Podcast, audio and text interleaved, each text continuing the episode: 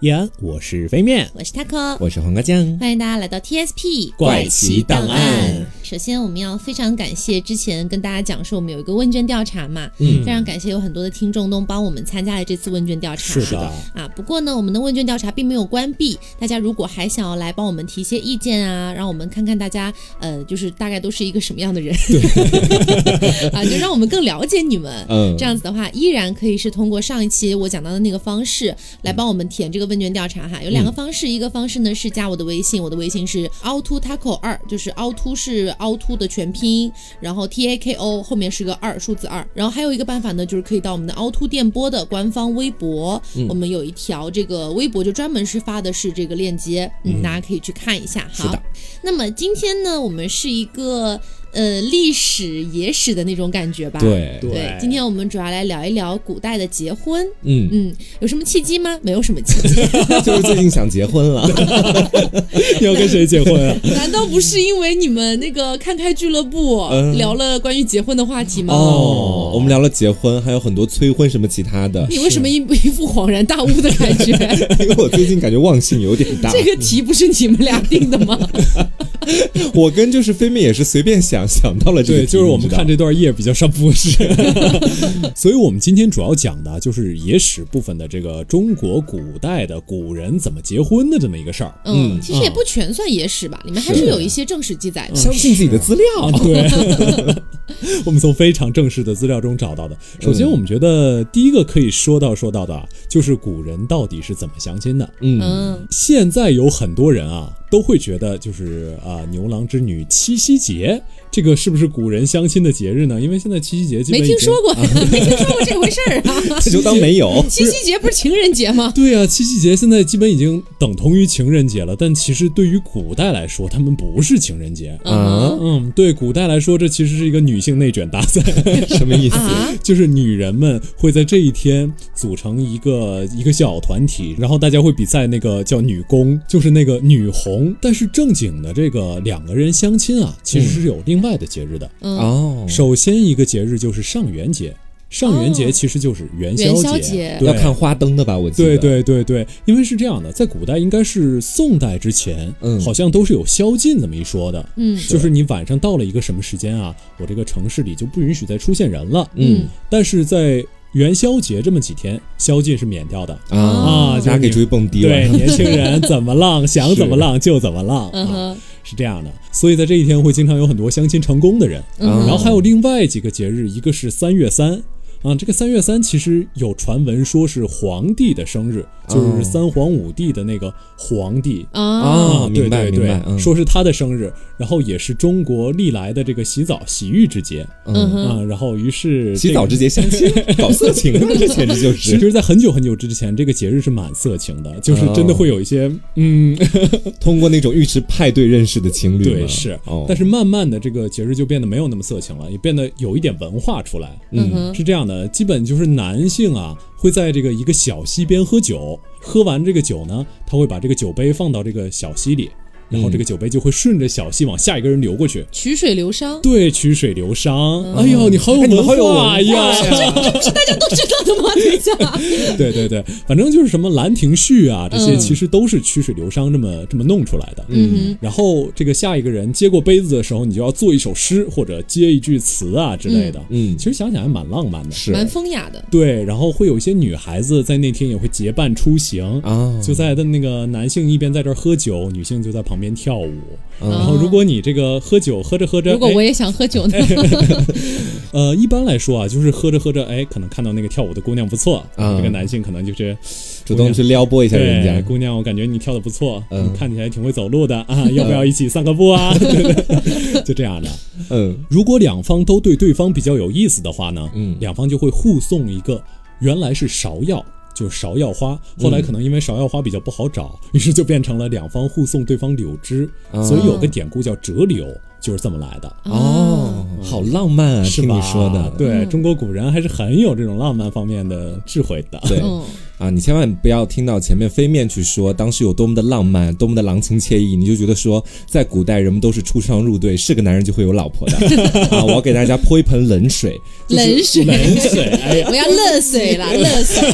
泼一盆冷水。其实说的是什么呢？是古代其实男性光棍的这个人数是非常的多的。对嘛？我刚刚听他讲，我就在想，这跟我看的资料怎么这么不一样？对，我们举个例子哈，说这个明朝有一个浙江官员，他叫做庄启元，他曾经就记载了，说金衢之民无妻者半。金就是金华的意思，衢就是衢州的意思，是两个地方的名字。嗯，啊，浙在江这两的，个地，对，是浙江的这两个地方。然后呢，说在这两个地方，有一半的人在当时都娶不到老婆，哦 而且呢，到了这个清朝的时候，光棍的问题就更严重了。说是在浙江温州这个地方啊，十人之中八无家室啊，你知道哇， 以前的男人到底有多么的渴望女人？ 其实可能比现代更甚一点。嗯，是啊同时，我们现在有非常多的男生会觉得说，哎，在以前古代的时候，是不对是是个男人嗯三妻四妾什么东西对，的，就可以妻妾成群啊啊。其实不是这样的，在古代只有一些怎么说呢，在社会上处于上流的那一部分人，他们才可以纳妾。嗯大部分人其实还是一夫一妻制的。就是还是很卷。对，还有更多的人他们是找不到老婆的，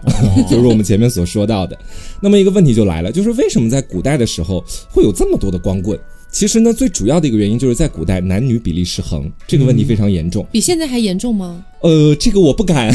不敢，不敢随便去说，因为我没有现在的数据。好像说现在的数据大概是一百一十比多少，好像有有有三千万男性吧，好的，嗯好的，大概是这个样子。是，你们俩猜一下是男的多还是女的多？肯定是男的多了。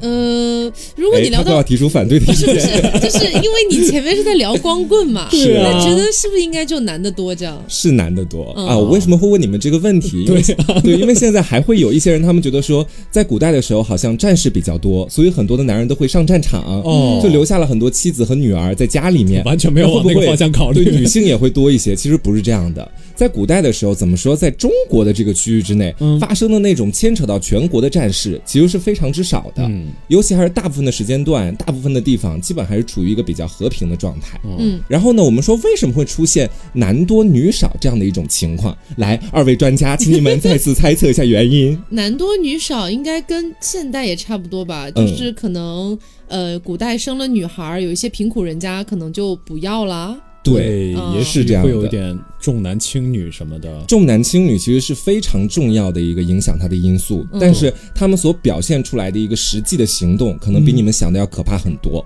啊哎啊！有一个现象叫做溺婴，溺是溺水的溺，婴是婴儿的婴。嗯说的其实就是呢，当时嘛，古代大家都挺穷的，很多人是没有办法养非常多的孩子的。再加上我们前面说到的这个重男轻女的影响，嗯很多女孩一出生的时候就会被父母直接带到水里溺死。啊，直接给她溺亡。在先秦的时候，我国就有这样的一个现象。然后呢，在明清两朝的时候，这种现象变得非常的严重。当时就有这个一个说法，叫做“逆女之家，十常四五”，十个里面大概有四五家都是这个样子的。而且南方比北方要严重很多。据说少的一个家庭，他们溺死的女儿可能是一两个，多的有四五个这么多。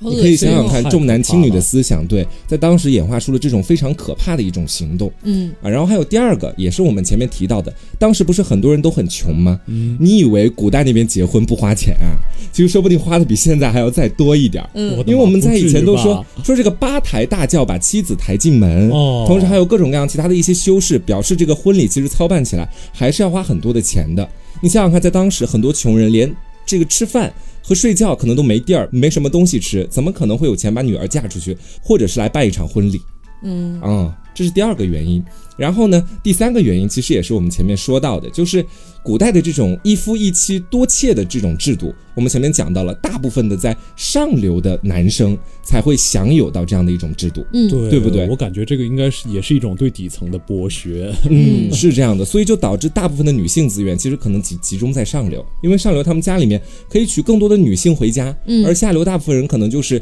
他们一是结不起婚，二是可能娶了一个之后就不会再娶了。就有可能上流阶层已经娶了八房姨太太、九房姨太太，对然后那个平民阶层可能连一个都还娶不到。嗯他一个人占八个女人，你想另外的七个人、可能就会是单身的这种感觉了。是，还有一个原因就是贞洁观念的影响。我们说哦从宋朝开始，这个理学就盛行了。当时当时这么说的，说饿死是小，但是如果你世啊是界是节， 大，对，哎，你好聪明 哦！这不是都听过吗？等一下， 是在感叹，就是互相夸赞当中。好的，好的，对，社会特别强调这个女性的贞洁观念。你希望一个女人啊，你从刚生下来，然后到你找到老公，不管她怎么样，你就跟她一辈子，从一而终，而且是只要订过婚，然后在订婚期间，这个丈夫比如说突然出意外死掉了，这个女生也得给他守一辈子的活寡。啊，其实这个部分是这样的，很多嗯朝代它会不一样。对对对，嗯，但越到后来，它会越开放一些，特别还有到唐朝，也是一个民风比较的开放的一个朝代，嗯，所以在有一些朝代呢，它是完全完全可以不用守寡的，对，然后女子也可以主动提出离婚。嗯这个其实是因为一些影视剧啊等等的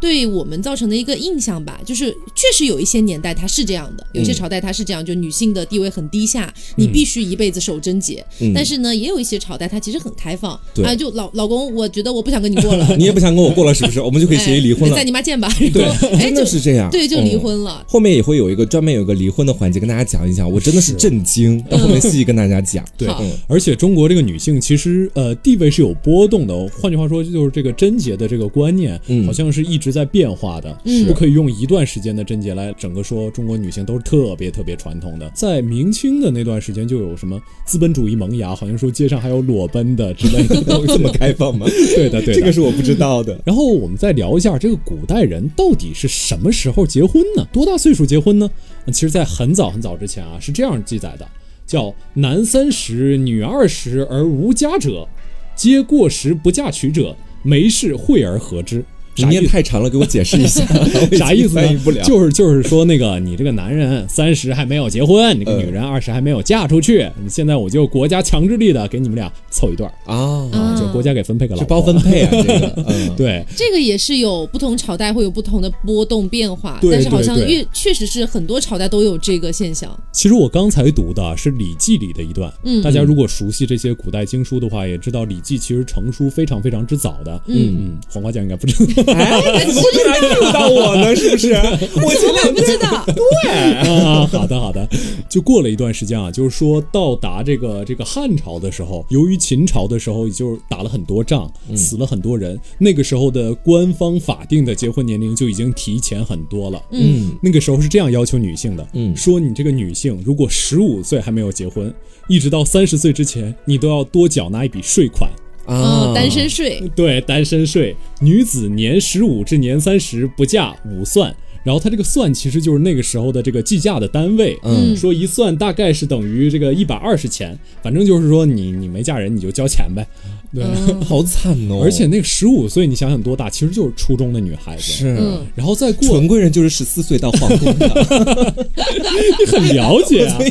他最近在恶补对不，起努力的做一个合格的零。呃，可以，可以，可以。然后唐朝的这个法定结婚年龄呢，也是跟这个汉朝差不多的，嗯是男子十五岁以上，女子十三岁以上，嗯基哦本就是、呃初中生配小学生， 什么呀？ 对，放到现在真的初中生配小学生。是对，但是宋朝的时候呢，就是年龄大了很多，因为大家都知道嘛，宋朝比较就是大家都爱读书，嗯比较尊重读书人。那个时候宋朝的年龄差不多就已经是二十四五岁结婚就比较正常了，嗯尤其是这些学士。读书读的时间比较长的人，嗯基本都是二十四五岁结婚。嗯，到了明朝的时候，基本又回去了，就是又是一个高中生配初中生了。 大概明朝男子结婚的年龄是十六到二十五岁，嗯然后女子结婚年龄是十四到二十岁。对，我觉得大家不用把它理解的，好像觉得说哇怎么会这样？一个是古代人，他们本身年龄平均寿命就比我们短，对，好像说只有四十多岁是吧？嗯，有啊对，反正也是各个朝代不一样。嗯然后还有就是，比如说大家去看《红楼梦》，大家可能印象比较深的是八七版的那个电视剧版，嗯 他们的演员呢可能都十八九岁了，或者有些呃年纪更长一些，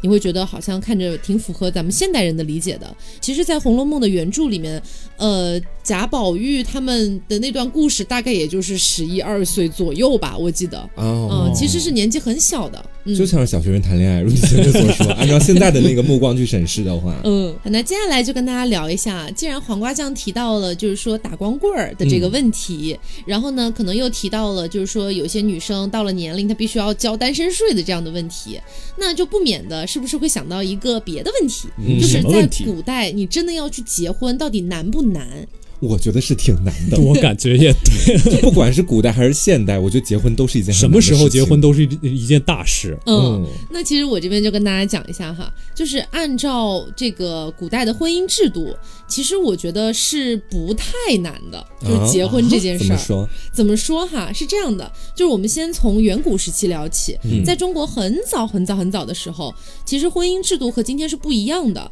那个时候呢，他们是群婚制或者抢婚制。大家一起结婚叫群婚呃，制吗？不是不是不是，你可以理解为一个族群内通婚，哦嗯，，明白。就就甚至你可能娶的是你的姐姐或者你的妹妹，或嗯者是你的表啊之类的，这样这样的一些。那后来为什么变成抢婚制了呢？就是你想一想，一个族群它维持那么久的时间，然后都在内耗自己的这个族群里的女性，嗯，那对数量总有一天是分配不均的。是是所以呢，他们就要去别的一些部落去抢人。哦嗯，是就这样还的。是男多女少造成的。对对对，差不多。然后你去别的地方抢人的时候呢，啊，可能会把对方的那边的人抢回来，所以这个就叫抢婚制。对那个时候呢，就其实没有什么严格的什么你要有一个婚约啊，其实什么都没有，就哎，抢过来这都慢慢进 过来化就完得了来 的。抢过来就合适就行，就这样多子。好 呀！我也想被抢过去。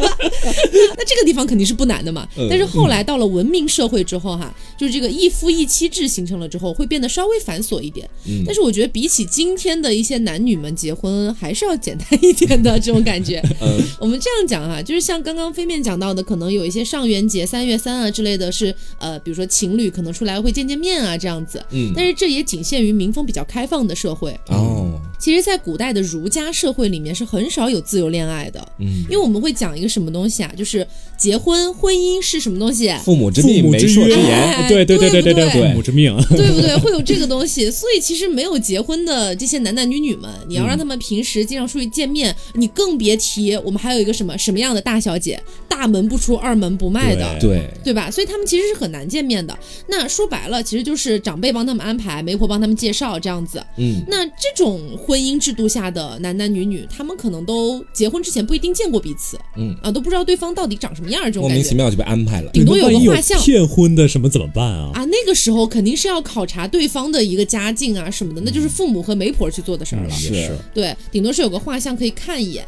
那么听到这里呢，其实你会觉得说，呃，如果你到了合适的年龄，不管你想不想嫁吧，反嗯正父母会帮你安排一个，就是这种感觉。所以其实比起也是包分配的感觉。包分配，所以其实到今天这种，就是你得靠自己的努力去寻找 的，对吧？其实有一些人他可能就没有那么容易找到，你这么一说，是要轻松一些的，对吧？嗯，爸爸妈妈直接帮你安排好了，嗯对，但是呢，也有比较繁琐的部分，也就是我们在先秦时期，也是刚刚飞面讲到的那本《礼记》里面，其实它有讲到，就是结婚的一个婚礼程序，一共有六个步骤。哦，这六个步骤呢，称为婚姻六礼。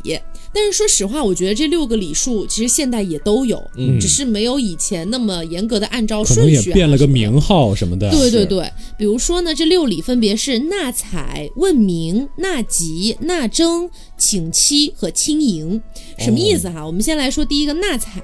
纳采你们就理解为求婚，哦，但不是那种单膝跪地的求婚，是去找对方父母，哎，先去求娶嗯求他们一下赐下这场 婚姻。对，没错，是分为两步的。第一步是提亲，第二步是纳采。我们先说这个提亲这个部分。像我刚刚讲的，其实他们两个人不需要彼此见面，嗯啊，有父母有媒婆啊，安排一下，双方父母 见个面，可能就是这样子。是，然后呢，一般来讲都还是男方去女方家提亲嘛。嗯，然后提完亲之后呢，这个媒婆哎就说一下，哎呀，这位男士的话呢啊，北京有三套房啊， 然后目前工作呢非常稳定嗯啊，然后自己也有两辆车这个样子嘛，完全能够负担得起对家还条有里。件非常好。哎，还有一对辆对哈对，雷摩托什么的，反正反正就说一下啊，然后说哎呀，他们祖上也不错啊，什么之类的，反正就是把那个男方家说的蛮好的啊，让女方家觉得还不错这样子。嗯那么在这个情况下呢，还要送一份礼物，那这个东西呢，就是送大雁，送大雁，对，哦送天上飞天的那个上飞的 那个大情雁吗，情意 重。对，确实是不不是这个，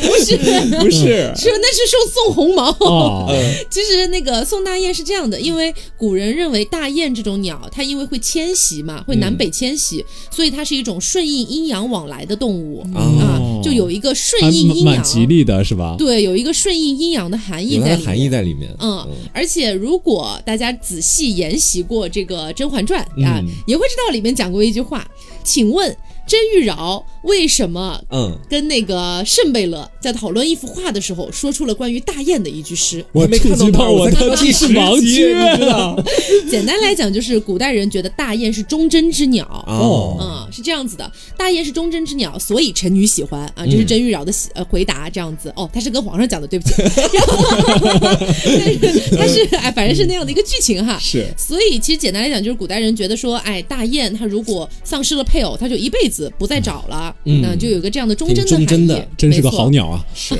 然后如果古代的时候你找不到大雁啊，没找着，你也可以找个别的，找个鹅。我以为会是鸳鸯或者什 么的，没想到是鹅。不是，因为古代人觉得鹅是家雁，嗯啊，它也是大像雁的一种分支。什么东西？可可以勉强这么理解吧。嗯啊，然后我们就来到第二个步骤了啊。如果说提亲比较顺利的话，来到第二个步嗯骤。第二个步骤呢叫做问名。嗯，所谓的问名呢，就是媒婆去帮这个男方问一下，说，哎，你们家这个姑娘啊，叫个她什么名字啊？啊？叫个什么名字呀？生辰八字是什么呀？之你类的。算一算，对，为什么要问名字哈？嗯大家会不会觉得说现代人你都到了提亲这一步了，对呀你看看人家你看你得叫啥知？道叫啥呀？其实是这样的，就是古代的没有出嫁的小女孩儿，她们的名字大名是不会随便的被别人知道的。哦，一般在家里面，爸爸妈妈可能也只会叫她小名儿，所以以前其实是有很多什么小字啊这样子的。你看，比如说我们看那个呃《红楼梦》，大家其实很少会在大观园里面叫林黛玉，哦，或者叫她黛玉姑娘都很少，都是林姑娘、呃平姑娘，都这样叫她。是不能直呼其名。嗯，很少直呼其名的，所以其实相对来说对外是有一点保密的，嗯啊，所以要问名字。问了名字之后呢，问生辰八字，问生辰八字拿干嘛？就是去占卜一下嘛，嗯啊，就是算算一算算合不合？哎、算八字合不合。然后呢，古代的时候也有人会把问名这个程序简单化和这个前面的那个纳采，就是提亲的部分合嗯二为一，这样一起办掉。哦然后呢，我们刚刚不是说他去占卜嘛？占卜了之后就来到第三步了，因为其实占卜一般都会得出一个比较吉利的结果， 因为我们古代还总有不一能让句她话。嫁不了吧？对呀，对我们古代还有一句话叫做“宁拆一座庙，不拆一桩婚对的，”，对啊，的，是这样说的吧？嗯，所以其实古代呢，你不管去怎么占卜，它基本上占出来的结果都是好的。肯定，嗯嗯，但是呢，也有那种占的不好的情况，那可能就是你钱给少了， 一 崩崩吧。对，或者是男方其实到了这一步，他突然想悔婚了，哦嗯，，他可能也会偷偷塞就是点一个钱。客气在的这里说做法啊手脚，对，，在这个地方做手脚，那哦贱你就男人啊，你就娶不了了嘛。嗯，那这样的一个过程呢，叫做纳吉，就是吉祥的吉。然后得到了吉祥的结果之后，就把哦这个事情告诉女方就可以了。那后来呢，也把这个步骤叫做定盟，就是嗯定下盟约的那个意思。嗯其实也就是有点像订婚了。嗯啊，就是我只要完成了前面这几个操作，然后呢，我算出来是吉利的，我把吉利的结果告诉你，这个地方我们差不多就已经等于半订婚的状态。明白，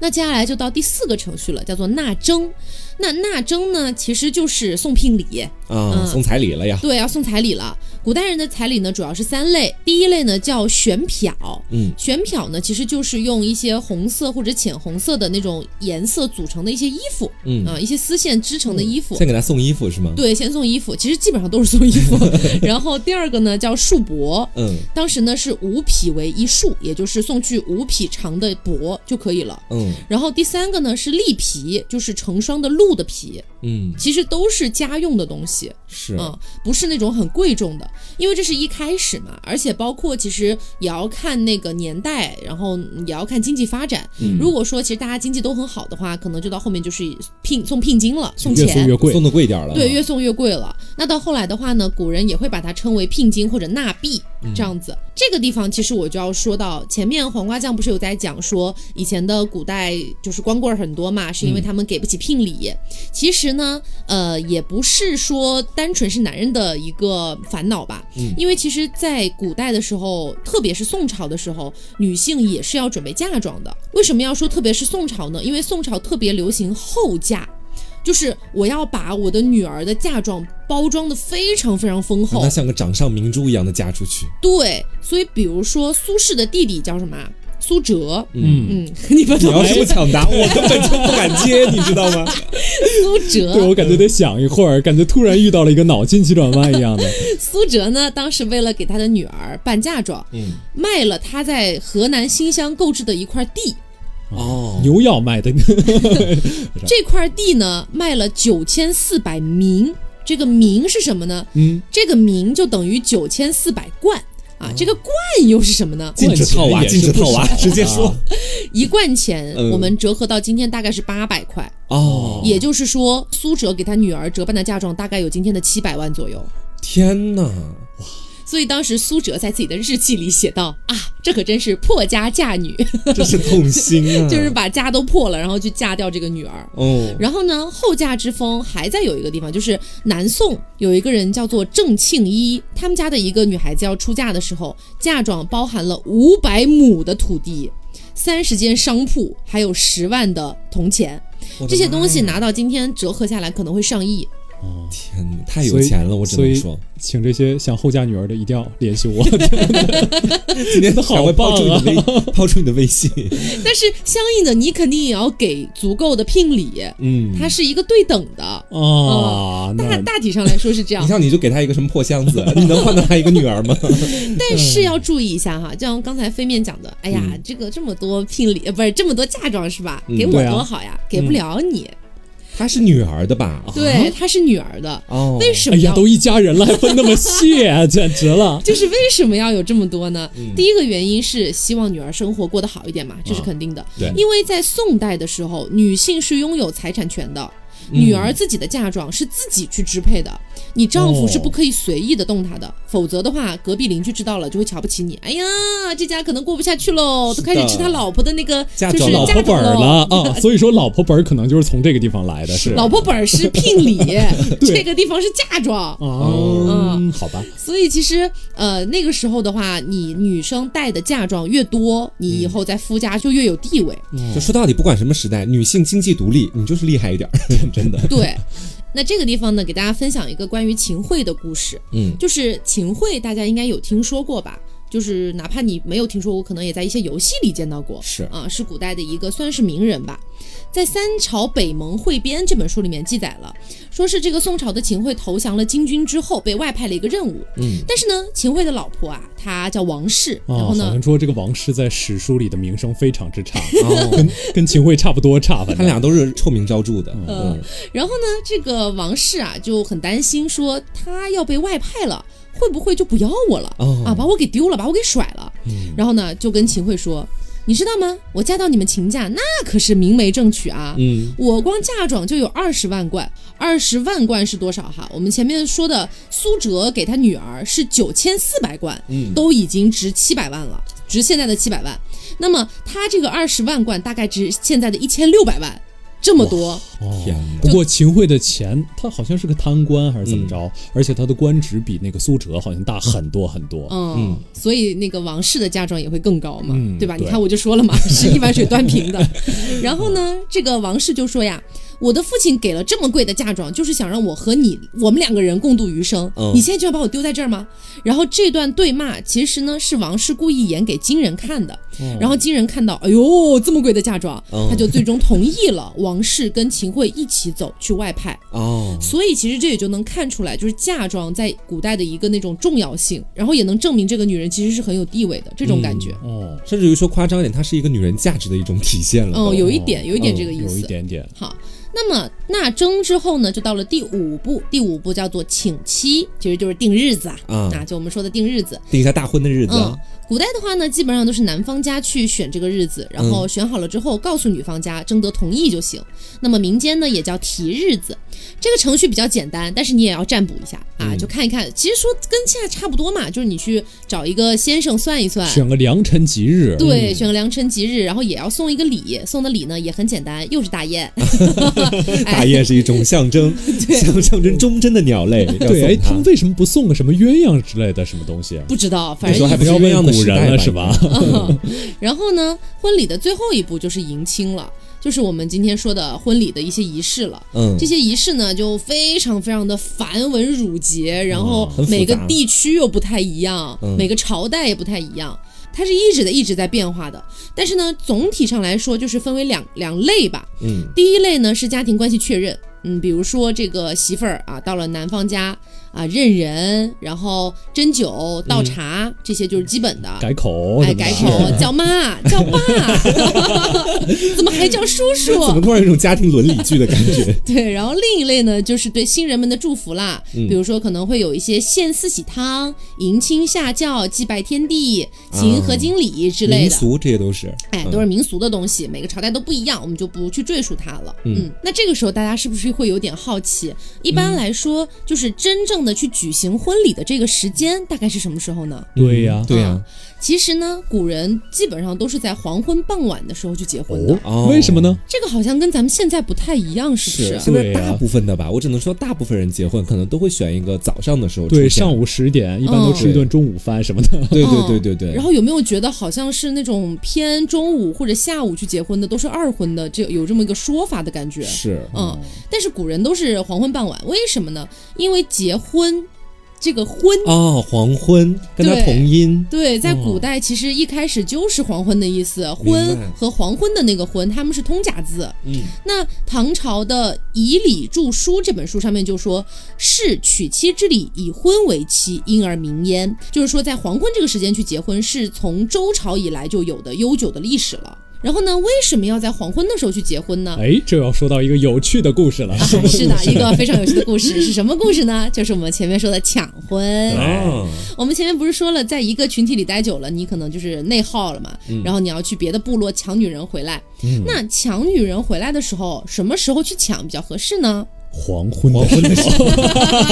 为什么？因为大白天的时候你去抢，很容易被人看到的，是是啊对吧还容易被发视野现很、好被打啊什么之类的。对，所以只有在黄昏的时大家都候，快准备睡了是吗？不是不是，是黄昏的时候，你想一想，又有光线，但是又没有那么容易被发现。如果你要黑灯瞎火的去抢，对，你可能万一也抢回个男的回来，对，你也看不清，对吧？是所以在黄昏的时候去抢是非常有利于这个行动的一些隐蔽呀、然后你也嗯能看清楚对面的人长什么样我子觉得啊他们之类是真的。精明， 战略思维。是对，那后来的一个制度就演变成明媒正娶了嘛，但是婚礼进行的时间还是沿袭了之前的那种，就是从黄昏去抢回来的那种感觉。啊就抢到的才是最香的，对。对，然后其实关于这一点，还有一些学者会认为说，呃，其实现在新娘结婚，咱们中式的婚礼不是要盖那个红盖头嗯嘛？对的，那这个东西是干嘛呢？也有学者认为呢，是之前的那个抢婚，嗯，他们是要把人劫回来的。在劫回来的路上，可能会用个什么东西蒙住那个女人的脸，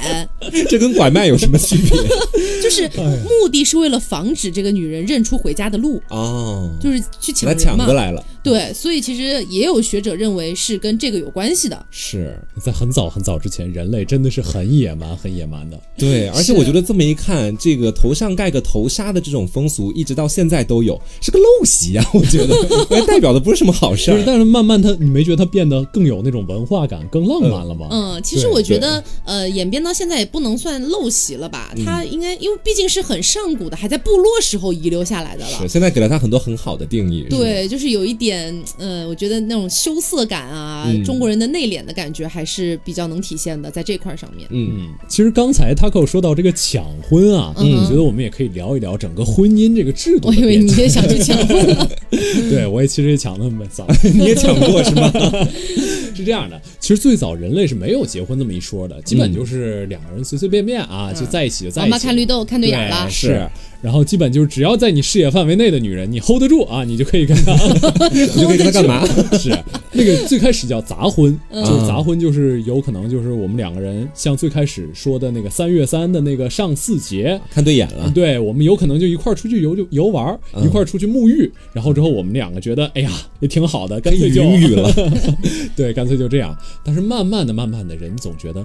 我要跟野兽有点区别啊，嗯是吧？嗯我就不能老这样，是吧？就这是人类的傲慢。对对 对，真的，人类的文明，我觉得就是一步一步这样过来的，嗯慢慢抑制住自己的欲望，用一些什么乱七八糟的戒律、嗯来抵御住自己心里最想那个那个想去做的事情对，是吧最想去做的事情。嗯，然后慢慢的就变成了这种抢婚。抢婚其实就是因为自己家族人的女人不够分了嘛，嗯所以我们就直接去异族抢。结果抢着抢着，那些抢婚的人就发现了一件事儿，我跟自己家这个兄弟姐妹啊，这个表哥表姐啊，生的孩子总是有点儿，要不然残疾，要不然傻要不然愣脑愣的嗯子 有点不大好使。但是我跟外族女人抢回来的女人生的孩子，白白胖蛮胖健康的，嗯的，对。 所以到了这个时候，就出现了下一个阶段，就是这个族外群婚。嗯，这个族外群婚其实也是那个时候人类就是狩猎阶段嘛，跟族外群婚一个非常接近的相连的一个概念，就是这个母系社会。为什么呢？因为这个族外群婚啊，它肯定是有的人出去这个族外找外族结婚嘛，嗯有的人是在这个族内去执掌这个族内，但是这个执掌这个族内的这个人啊，他就最好还是个女性。为什么嗯呢？因为女性是能生育的，由于啊她能生育，她就能让自己的这个族的血脉不断绝。嗯哼，然后男性呢，就可以到处东奔西跑啊，想去找谁就去找谁。像蜜蜂，哦对， 所以这个时候就形成了这个母系社会。嗯，这个时候基本就是生的孩子只知其母不知其父，嗯我不知道我爸爸是谁。然后因为你爸爸在外面到处乱跑，然后慢慢啊，这个女性啊，因为女人总是一往情深，什你要么？唱起来了是吗？对，就是女人总会有的时候被这种那个异性的男人想吸引， 嗯，慢慢的想跟他过一辈子，所以慢慢的又演变了成了另外一种模式。你的意思是，男人不会慢慢的想跟一个女人过一辈其子，实是这个吗？东西是在基因里是有一点点这样的，就是说天下男人哪有不花心的？真的，你们连大雁都不如，这个东西，哎，我先成名啊，哎我 也成名啊，我本人是黄瓜，你有什么好澄清的？对你连女人都不喜欢，。人哦家是可爱的女不孩是子，不是不是可不要这么去讲，什 么什么什么，我我还是喜欢女人的，没有没有没有，嗯，这个我觉得我是代表个体的，当然整个男性群体他是的确是带有一点就是那种不负责任的心态的 这这话你嗯是可不是我说的。好的你自己好的是深有体会， 是不是？我觉得只能说，男性从基因上，他可能更多的想要找不同的女性去交配，繁衍出更多的下一代嗯对啊。然后女性的话，其实我觉得女性也挺想的，嗯那女性稳定性，我觉得相对来说会会更强一些。但我觉得这种稳定性不一定是我们基因里带的，哦有可能是被社社会压会迫给的。后天塑造出来的，对啊，嗯你看母系社会谁过得不开心呢？对啊，好像就是母系社会慢慢会变成这样的。具体母系社会是怎么变成这样的，我们再单拎一期节目出来讲对是吗？ 也许可以以后再做一做研究。反正我们看到的资料的观点，有的就真的把这个整个转变归到这个女人的天性 上。嗯，我觉得他是在放屁。对，我觉得其实也有一点我。觉得人的天性就是会喜欢不同的一些异性或者同性，但是可能就像我们刚刚前面提到的人类的傲慢那样，嗯我们就要把这种东西给大家加很多条条框框，去显得我们自己是违背了，或者说是去抵抗住了我们的兽性的部分，这种感觉。是有说人类唯一的艺术作品就是《俄狄浦斯》，嗯就是哼，说每个人类，当然他这个好像也是以男人为这个思考的基准，就说每个人他都会想要娶自己的母亲，却又被自己的父亲制止。母亲象征的就是欲望，父亲象征的就是这个禁令，嗯，所以一定是禁令阻止了欲望，所以人类文明会向下一点一点不断迭代，就这种感觉了。嗯，嗯，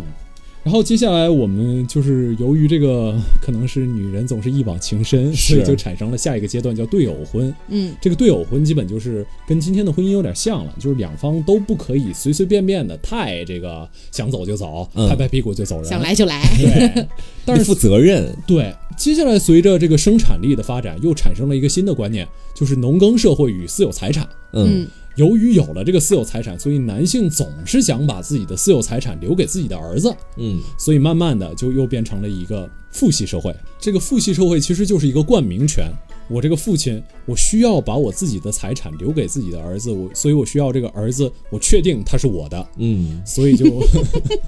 确定我的财产没有错付给你别人。如何确定呢？所以就说我我不让别人碰我的女人，这个就是私有财产。哦，所以这个东西就慢慢的产生了这个第四个婚姻阶段，就是一夫一妻制，然后直接延续到今天。嗯，而且我们其实刚才也黄瓜酱也谈到了嘛，有一夫一妻多妾制，嗯是，那这个妻跟这个妾，他他们们之一间 定是水火不相容。哇我跟你说，这个妻跟这个妾嗯地位差距非常之巨大。嗯是，就是这个妾啊，大家可以看这个妾的这个字的构成，从象形文字的话看的是会更仔细一点，但是从现在的这个妾的文字也可以看出来，嗯就是它上面带着一个立这个字，嗯这个立其实在古代是刑具的意思。妾这个字是立，下面加一个女嘛。哦，对，最开始古代的妾很多都是抢来的，要嗯不然就是这种异族的被打败的那个女奴隶、嗯，嗯啊，这种慢慢形成了妾，所以地位会稍微的卑贱一些。地，位会卑贱很多。嗯而且妻呢，一般都是出自正经人家，就刚才 Taco 也提到了嘛，嗯要娶这个妻要很多明媒正钱娶的，对嗯不仅要花很多钱，而且还会收到很多钱，是双方的这个地位基本上是均等的。嗯当然这个妾呢就不一样了。妾，你就是想纳几个就纳几个，嗯 就是这样的。甚至古代的时候，如果说一个妻子是一个特别开明的妻子的话，嗯她会主动帮着丈夫去买 妾。嗯，是有这回事。对，王安石的老婆就花了七十万钱嗯去帮王安石买了一个妾嗯啊、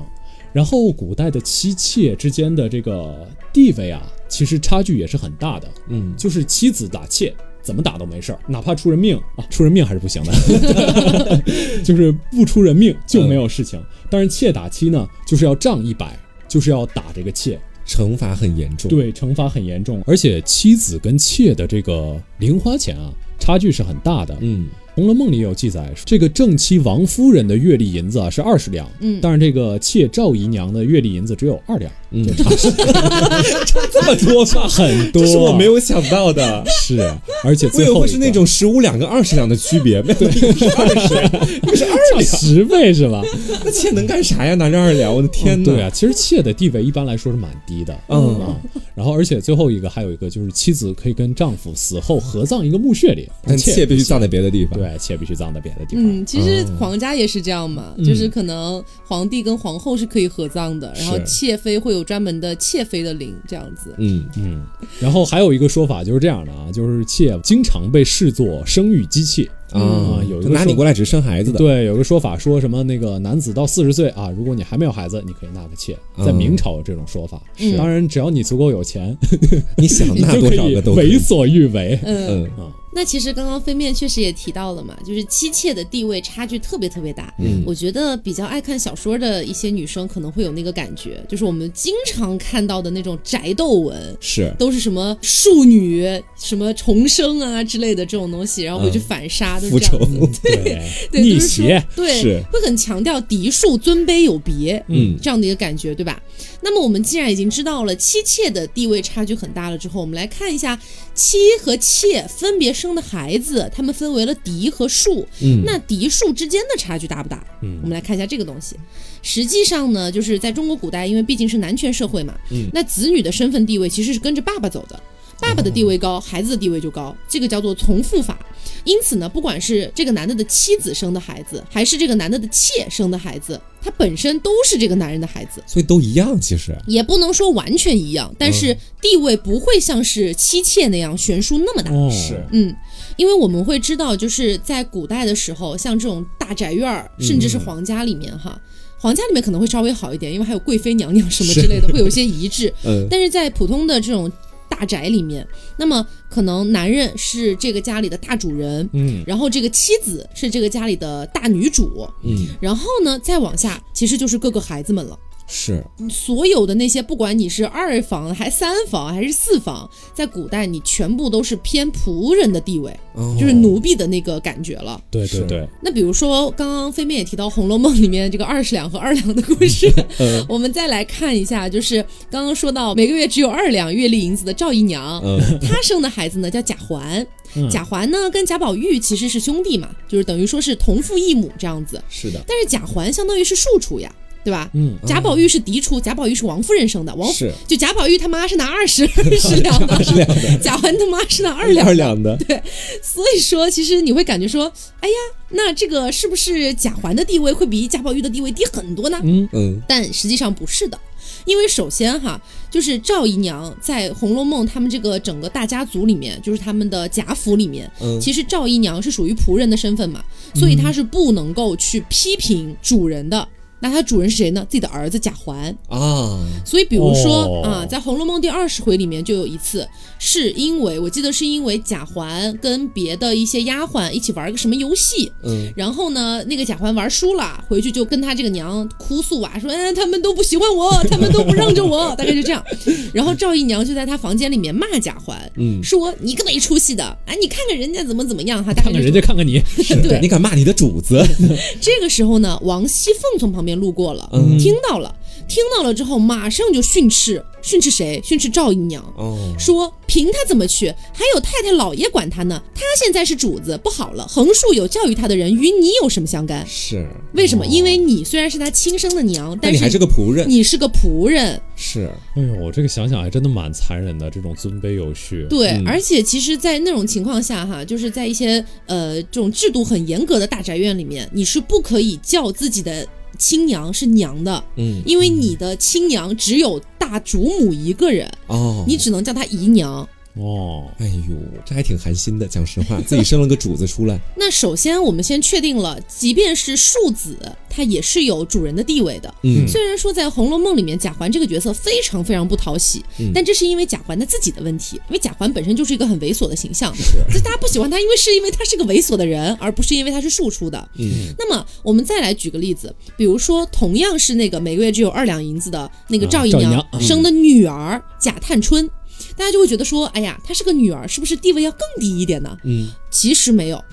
贾探春在贾府里面混的其实蛮好的，你看，就是元婴、叹息四个姐妹，其实我们元春就不说了，也元春进宫去当贵妃了嘛。嗯但是那个就是探春这个人，她后来有一段时间就是在王熙凤病倒了之后，她整个代理来管整个家，哦，她的地位位也不低，地位也不低的，而且那个时候还发生了一件事儿，就是呃，那个每个月只有二两银子的赵姨娘啊，嗯反复被 Q 的，哎，赵姨娘她的娘家有一个她的兄弟死了，嗯那像这种情况呢，贾府是要给他们发一笔类似于抚恤金的。嗯，那么按照以往的一个惯例呢，实际上在老祖宗的规矩里是写了，呃，应该是二十两左右的。然后当时呢，这个贾探春不是管家嘛，嗯，然后呢就有个婆子来跟这个探春说：“三姑娘啊，赵姨娘他们家的兄弟去世了啊，咱们得拨点钱这样子。”嗯，探春就说：“那以前都拨多少呢？”然后这个婆子就给她查了一下嘛，查了说啊、应该是二十两，她说那就拨二十两。然后这个赵姨娘哭天抢地的，就整个哦就好像是祖坟被掘了一样，就跑到那个贾探春的面前，跪在地上就开始哭啊，说：“哎呀，我怎么生了这么个白眼狼啊？隔壁家那谁谁啊，嗯也是前段时间死了，说好像拨了四十两。”然后就指着贾探春的鼻子说：“你舅舅死了，你才给二十两。”哦就这样的感觉。贾探春，你知道当时怎么操作的吗？非常牛逼，马上把腰一撑。怎么了？老祖宗的规矩就是二十两，你在我这儿哭哭闹闹有什么用？有本事你找老祖宗去啊呀、觉所以他其实是压根儿没有把自己的娘放在眼里的。是这个其实大家可能没有看过《红楼梦》，会觉得有点寒心，说天哪，怎么对自己的娘这样？但地位真的就是这样的，这一个是地位的原因，还有一个也是因为赵姨娘本人也非常猥琐， 也讨人厌。就其实整个贾府没有人喜欢赵姨娘跟贾环这两个人，哦 所以其实呃，贾探春自己也是很认可说王夫人才是我的亲娘，嗯，会有个这样的这样的感觉在里面。所以其实我讲完了这两个故事之后，你你就会觉得说，其实，在古代，不管你是嫡子还是庶子，本质上只要你本人好像是没有太大的差别。对，其实只要你本人不像贾环那样是很那猥猥琐大家不喜欢你，不会对都你 可以产混得生不错。没错，没错。那么在这个意义上呢，就是不管是嫡子还是庶子，在法律意义上，他都属于正妻的孩子，嗯而且呢，也会规定就是正妻必须要平等的对待。不管是嫡子还是庶子，嗯他必须得一视平等同对仁待。嗯，嗯那么在家庭的一个财产继承权上面，可能会有一些区别。比如说，唐朝的《唐律疏议》和宋朝的《宋刑统》都规定了说，诸因分田宅者及财物，兄弟均分。兄弟均分，就是哦不管你是长幼嫡庶，你只要是兄弟，都是均都得分分全部均分。哦。那现实中的具体操作也必须按照法律来做嘛。还有一份宋朝的家谱就显示说，男主人在给儿子，不管是嫡子还是庶子，分家产的时候都是这样分的，就是说嫡长子得两份，嗯其他的儿子不管嫡庶都一份，就连死去的庶子的妻子都能分到一份。哦而为什么嫡长子能分到两份哈，是因为其中有一份是要留给嫡长孙的，哦，哦，嗯所以其实全部都是均分的。是那大家也知道，在很多的这个影视剧里面会去夸大它嘛，啊，其实这个我觉得就是一个心理暗爽的一个部分了，嗯就是对你对看着好像被压迫的一个人反抗出来了那种感觉而已。是逆袭嘛？嗯，不过实际上呢，古代人的这个嫡庶观念它不是一成不变的。嗯比如说先秦的时候，嫡庶差别就比较大，嗯因为那个时候的社会结构主要是宗法制和分封制，所以说血缘关系就非常重要。哦，是对的，嗯，嫡跟庶还真是不一样的，在那时候，对，所以那个时候差距大。嗯然后呢，从汉朝到南北朝，氏族的影响比较大，他们也很重视血缘，所以呢，那个时候的嫡庶差距依然大。嗯，后来是一直到了唐朝之后，氏族集团衰落了，血缘就变得没有那么重要了。比如说你要去科举啊之类嗯的，就没有那么在对，看有重个。什么血缘其实没多少，不能给你直接加分儿。对，是嗯所以那个时候大家的机会就比较平等了。从那个时候开始，也就是从唐宋主要开始的，就是嫡庶的差距就开始缩小。嗯哦，但是呢，虽然我们前面说了嫡庶的差距其实没有我们想象中那么大，特别是从唐宋往后走了之后，是，但是呢，在有一些啊，我们需要彰显一下我们家族身份的一些时候，还是会出现一些区别的。嗯，比如说，如果父亲有爵位，那么只有嫡子才能够继承父亲的爵位，哦，包括像家里面可能要主持一些祭祀的仪式啊等等的，也只有嫡子才能够去主持。嗯，但是你像爵位和祭祀仪式这种东西，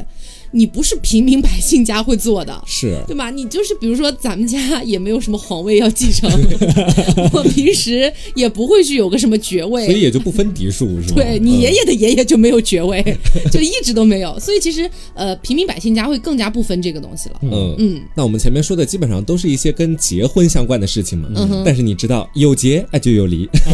所以呢，我接下来跟大家讲一下，在古时的时候啊，这个离婚啊到底是怎么一回事儿。我们说呢，在古代的时候，离婚它不是什么特别稀奇的事儿，在先秦的时候就有了。当时呢，《诗经》这本书当中就称离婚为匹离，嗯匹是那个赞人旁加个比较的比，这个匹的意思也就是离别的意思。哦，那到了这个《战国策》啊还有《韩非子》当中呢，他们会称离婚为去妻，后面呢还有一些休妻啊诸如此类的说法。哦是到近现代的时候，我们才称呼它为离婚的。嗯那么我们就说一下，在古时的时候，当时那些人啊，如果想要离婚，到底该怎么去离婚呢？嗯，其实主要有三个方式，我们来一个一个说哈。首先，第一个方式就是丈夫提出离婚，就我丈夫单方面觉得说你不行，我要去把你休掉，或者是把你出掉、出妻或者休妻，都可以这么去说他。嗯那在先秦的时候，他是没有规定男子必须要满足什么条件你才可以休妻的，所以说当时有很多男子可能就是随看着便家对很随便，看到家里老婆，哎呀厌烦了，算了休了，大概就这种感觉，直接给他休掉了。嗯，然后慢慢的到了汉朝的时候，就有所规定了，嗯你这个男人你也不能随便休妻，必须得妻子犯了七种错误，你们才可以离婚。七出之七什么七出之哎那个。对对对，就是七出，对对对，就是七出。我我是记了有一个什么七出之什么， 但是你已经说出答案了。好的好的好的好的谢 嗯谢。我们说唐朝甚至把这个妻子必须要犯七出之后，丈夫才能休她这样的一件事情都写到了法律里面。嗯，那肯定很多人都会想问说，七出到底是哪七出对哪期出啊？呢？妻子必须犯什么罪，丈夫才可以等于说主动提离婚呢？是啊嗯是来啊一，个一个说啊。首 先第一个，你不生儿子啊，不生儿子是其中一罪。那第二个，哦出是轨不生儿子还是不生孩子？不生儿子，不生儿子就不行是吗？，对。嗯然后到第三个啊，不孝敬老人啊，这是孝道相关的东西，哦其实也可以理解嘛，对不对？第四个，犯口舌。啊，简而言之，我觉得就是自己家老婆可能在嘴上太唠叨啦，然后呢，就比较有一种长舌妇那种感觉 啊，啊，也算是一罪。那第五个呢，就是这个盗窃，啊，你偷东西肯定不行。嗯第六个是嫉妒心重，啊，妒妇也不可以。妒妇也不行。对，嗯第哇七这个是有点太那个古代古代对杜甫还是蛮忌讳的，《本草纲目》里面还记载了怎么样治杜甫。对嗯，你想想看，在《甄嬛传》里面，真的好像每一个女人都很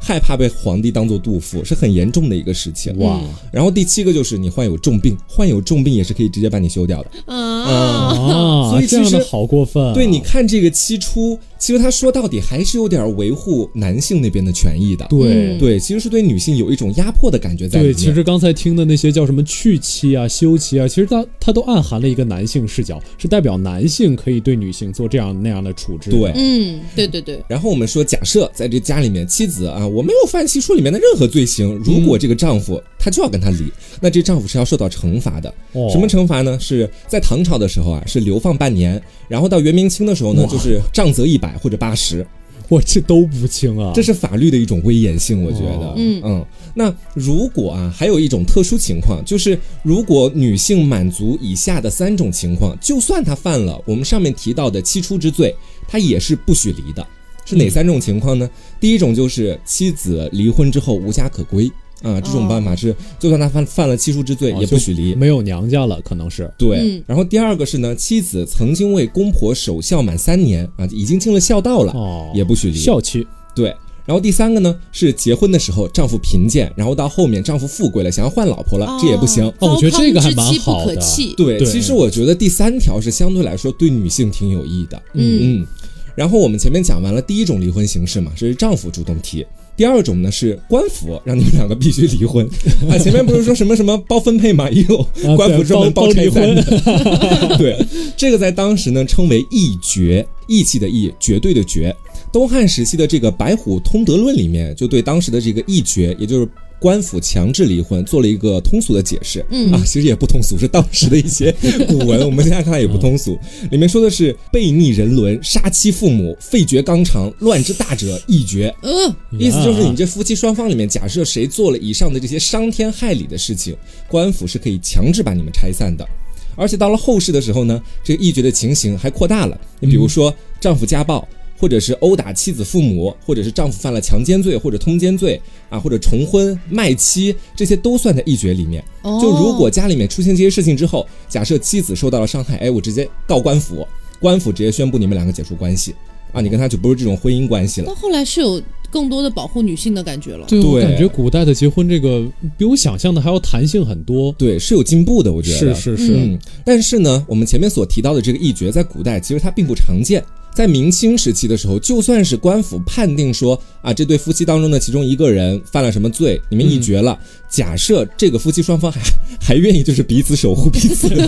还愿彼意此当的天使，还愿意 嫁鸡随鸡，嫁狗随狗了。是还愿意当彼此的天使，啊官府也不会强制把你们拆散的。哦，啊，嗯其实也挺宽松的。然后讲到第三种，是我在前面跟大家说到的，让我虎躯一震的，啊啊，就是我觉得说这种婚姻的制度，包括离婚的方式，其实跟现代有点像。第三种情况是什么哈？是夫妻双方不爱了。啊，哦主动离婚是允许的，这个呢称之为和离，和就是和平的说和，好的幸福呢？ 对，就我们彼此都祝对方就是以后过上更好的日子哦这种感觉。嗯而且呢，这个和男子单方面去休掉自己的妻子不同，那个和离强调的就是双方的意愿，就你们双方是否都愿意去离婚，尤其是女方，她在这里是挺保护女性的权益的。然后我们说这个和离啊，和今天的离婚真的是差不多，它主要经过以下几个步骤：首先是夫妻双方啊，你们不愿意守护彼此了啊，你们同意要离了；然后是双方的父母也答应要离了。之后，丈夫就会去写一封文书，然后这个文书其实我觉得说主要也就讲的是他们为什么离婚呐、今天决定离婚呐、诸如此类的，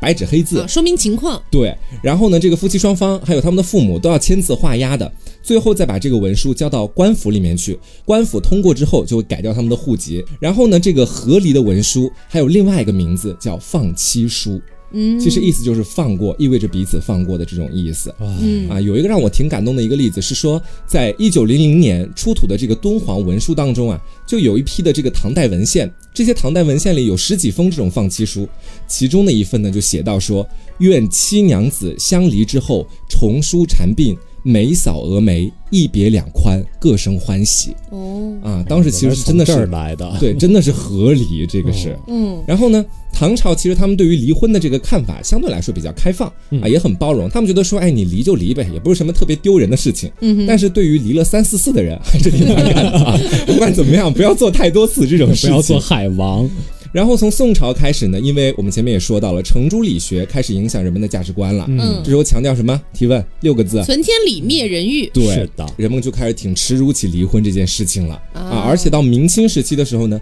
离婚还被视为大恶。这种感觉，就当时基本上都不太敢离，直到新文化运动时期，婚姻自由的这种观念才继续被人们所提及，也被人们所接受。那其实到这里，我们今天聊的整个古代婚姻，应该算是从提亲那一步一直走到了离婚。在 是在大家整个经历了一番，不管怎么样，你们都会离别， 你知道吗？有生离死别，也有离婚。其实我觉得，可能听完这一期，反正对我个人来讲，我最大的感受就是以后看文的时候，嗯看那种古代小说的时 候， 哦，对对对对，吧？会多一点感慨。是就比如说，现在很大家很爱写那种什么王妃嫁给王爷之后想要和离，啊然后呢，王爷一直不同意啊，怎么怎么样。啊，我就想到传闻中的陈芊芊，好像是这样的，当时就提到和 离，我要和你和。离，但对是你听完之后，你会不会发现原来其实没有那么容易？其实和离还需要双方家长同意呢。对，你想对我王爷的家长，